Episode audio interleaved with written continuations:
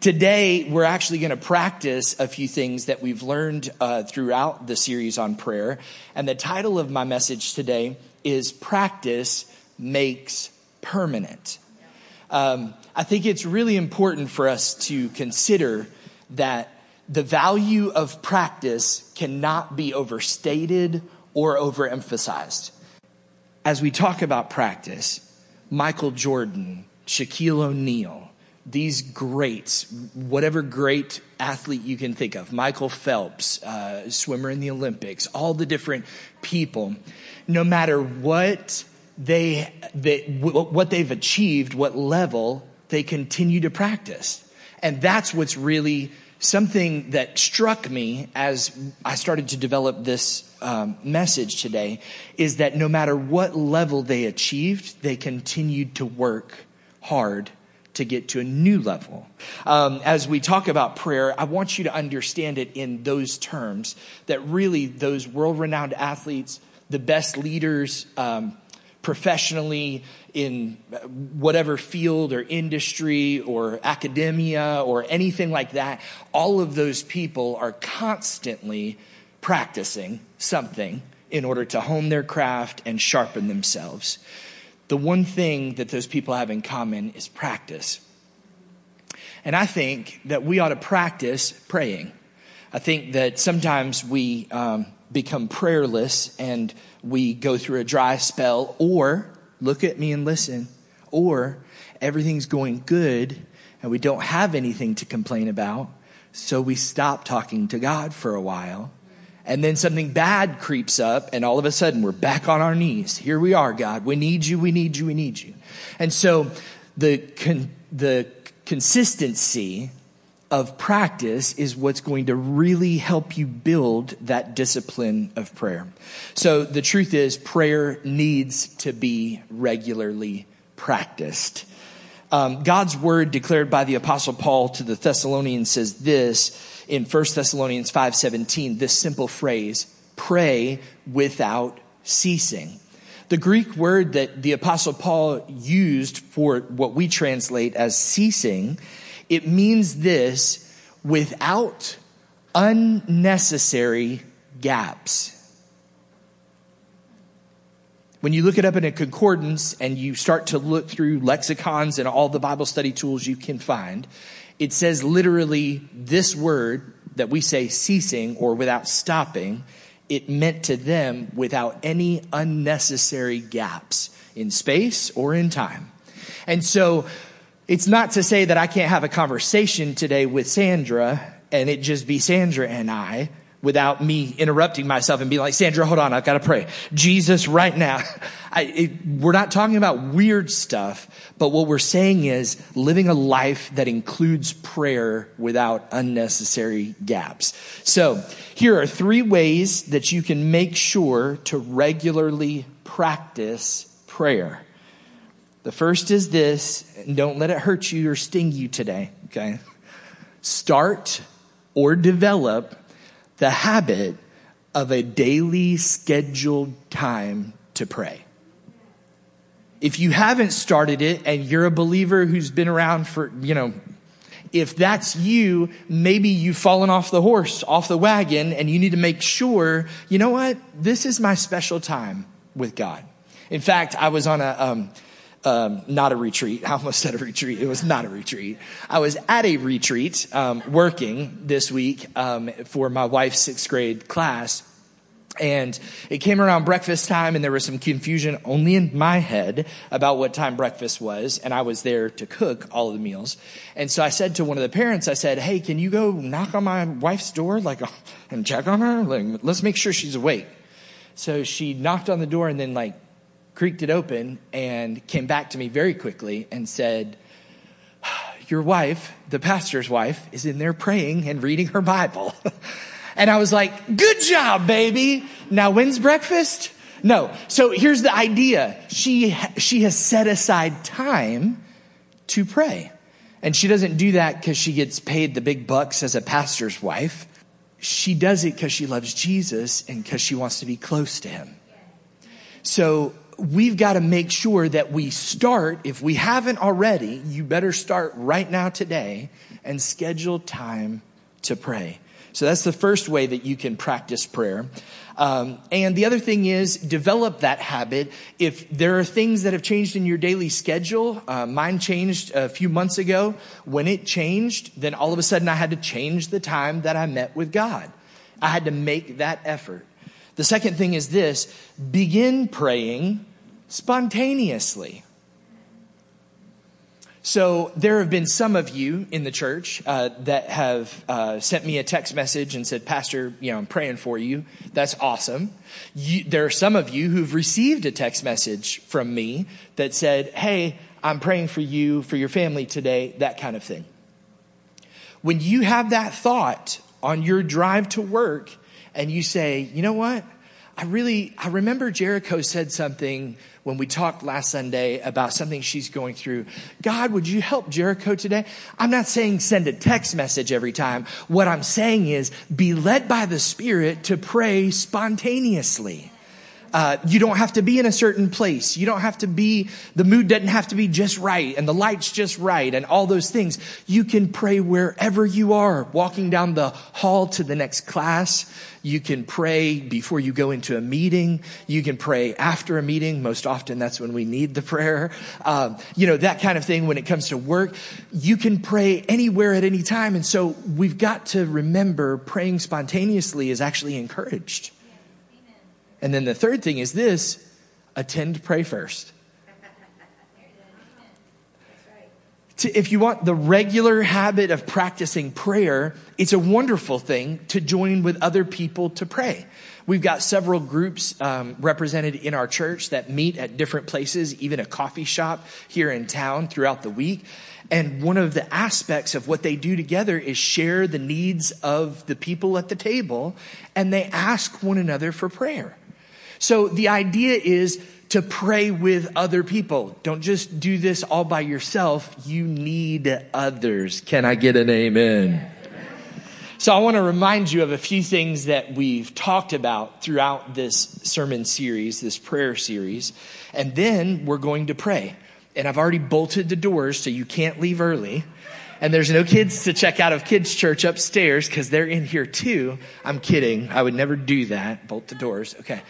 But I want to remind you of some things, and then I want you to actually, what we're going to do is engage in prayer. You say, Well, Pastor, um, I'm not that kind of person. You better not hand me a mic. I'm not going to hand you a mic. But what I'm going to do is I'm going to encourage you to actually pray today to do something that maybe we don't do often enough. So here are a few reminders from our series and we'll go through them pretty quickly and, and then we'll actually practice the, the art of praying or the discipline of praying. Number one is this prayer is a two way conversation. I think it's really important, and I shared this in the series. I think it's really important that you do this specific thing and that is leave room for listening. That's hard for me. I'm a talker. Uh, I'm, I, I just, I'm a talker. So it's hard for me to listen. And sometimes when I engage in conversation, that means I interrupt you a lot because that's just how my brain works and I got to get it out and that kind of thing.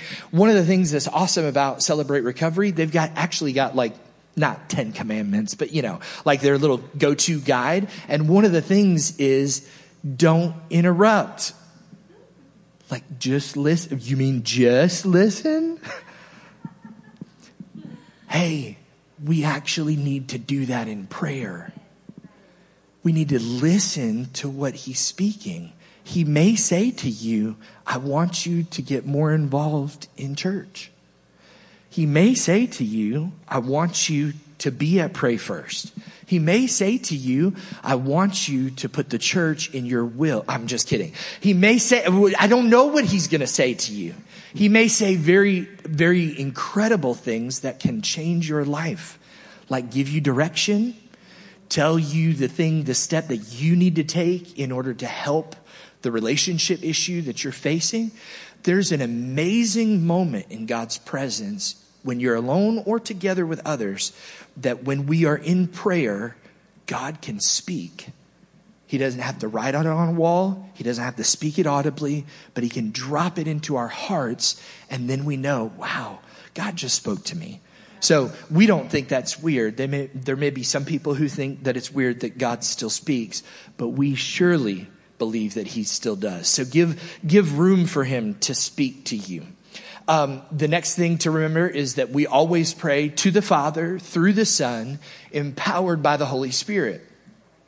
There is a formula for prayer that Jesus gives us, and there's many teachings throughout scripture and many things that we could glean about prayer. And this is very important that we pray to God the Father. The only way we can get to him is because of Jesus, his son, who the Bible says made a way for us. And when we don't even know what to say, the Holy Spirit can help.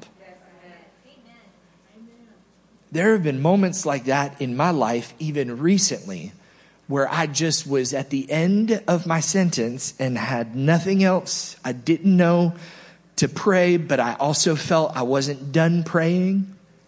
And then the Holy Spirit began to pray through me. Empowered by the Holy Spirit, I'm telling you, more than half of the church, the church globally, is missing out on the power of the Holy Spirit. He's, he's alive and he's here today and he wants to help you. He wants to even help you pray. Another thing to remember is this you should pray at all times, in all places, and in all circumstances. Doesn't matter if you're in a jail, that's in the Bible. People were praying in a jail. It doesn't matter if you're in a foreign land. It doesn't matter if you're in an airplane, on a, on a train, in a car. It doesn't matter if you're in a cave. I took my family to a cave several years ago on vacation. And let me just tell you something. I was praying that God could hear through all the rocks because it was awfully dark in there. Here's the thing. Pray in all places, at all times, in all circumstances. There is no place that's off limits to God. Amen. So Philippians chapter 4 verse 6 and 7 says this, don't be anxious for anything about anything, but in every situation, by prayer and petition, with thanksgiving, present your request to God. And the peace of God, I love this, which just blows your mind. It's, it's unbelievable, literally, the peace of God, which transcends all understanding, will guard your heart and your mind in Christ Jesus. So, in all things, every situation, all places, we should pray. Another thing is that everyone should pray. In Pray First this morning, Miss Ann shared something that uh, just caught my ear. And uh, she said, You're never too old to pray. You're never too young to pray. Do you think that God hears the prayer of children?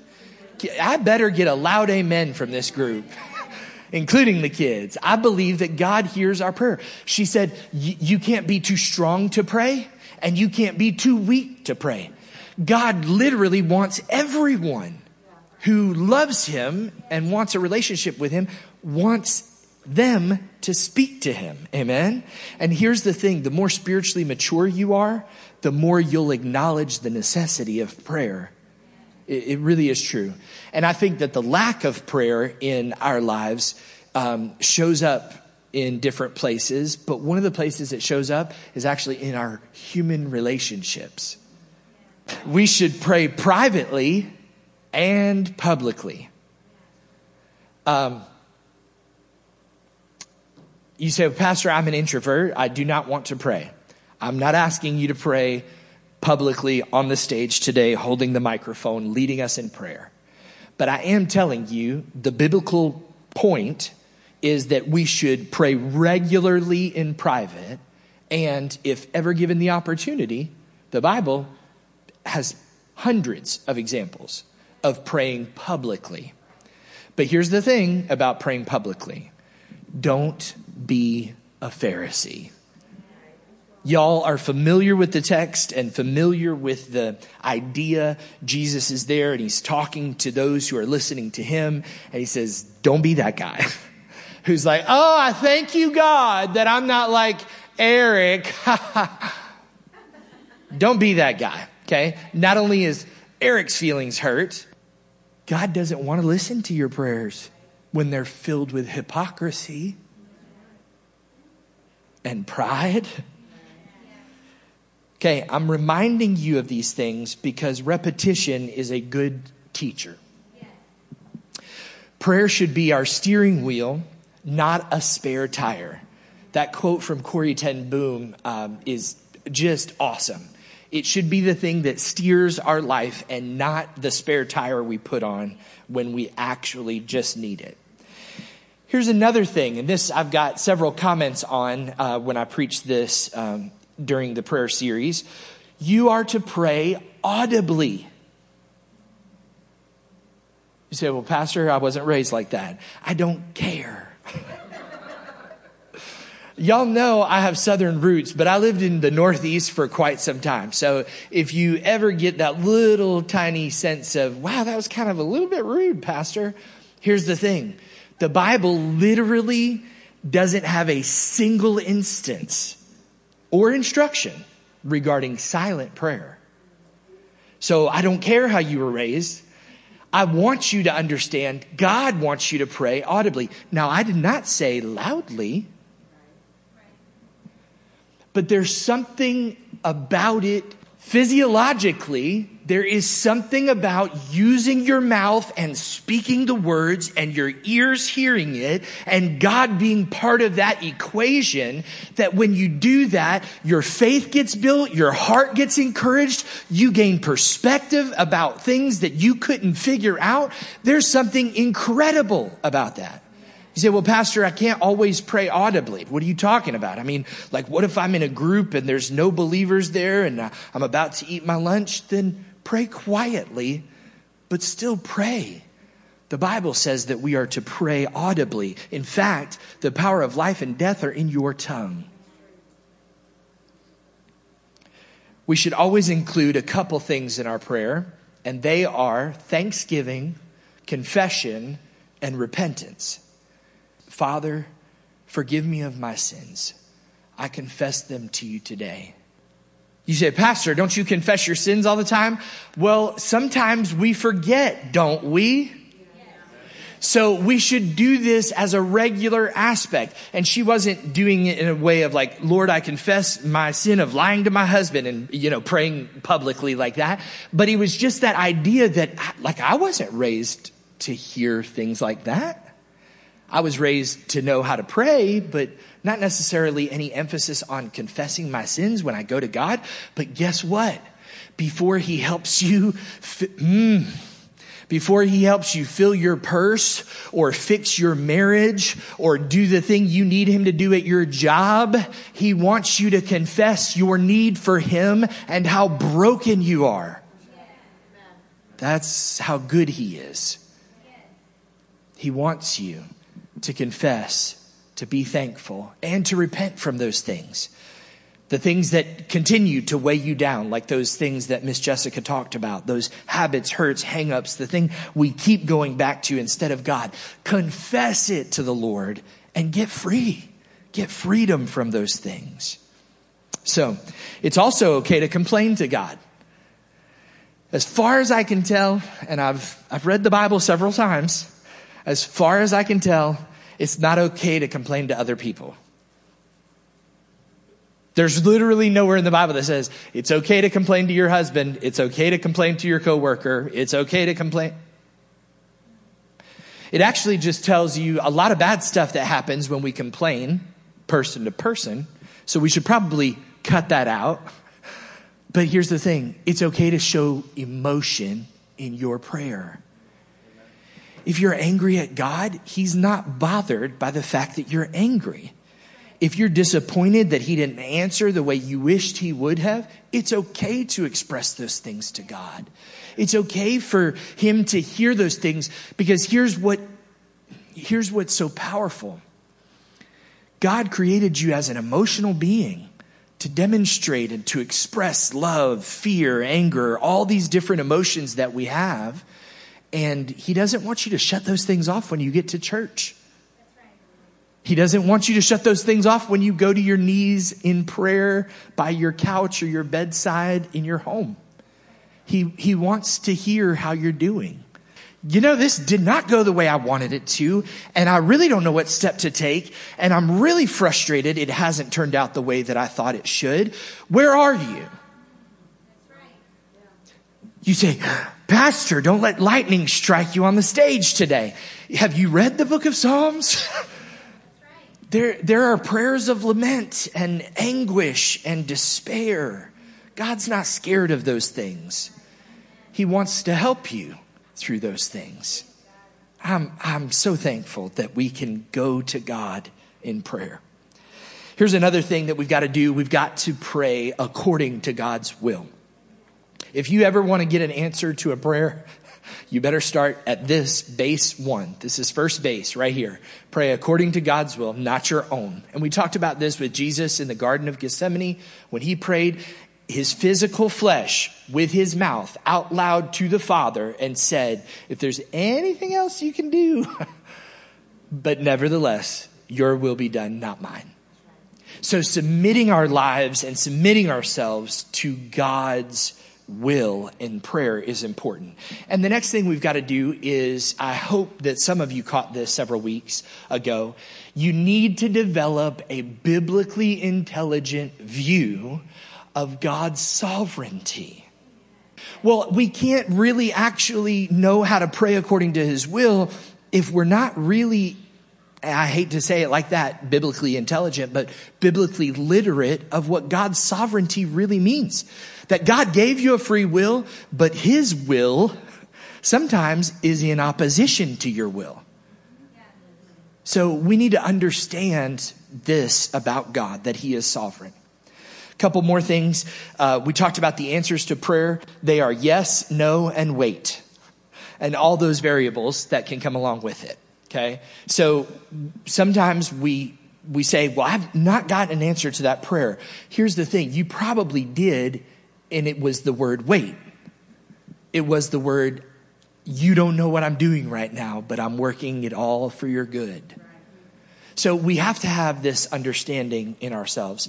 Um, the only biblical reason that God ever refuses to hear prayer, listen to me, is unconfessed, unacknowledged, unrepentant sin.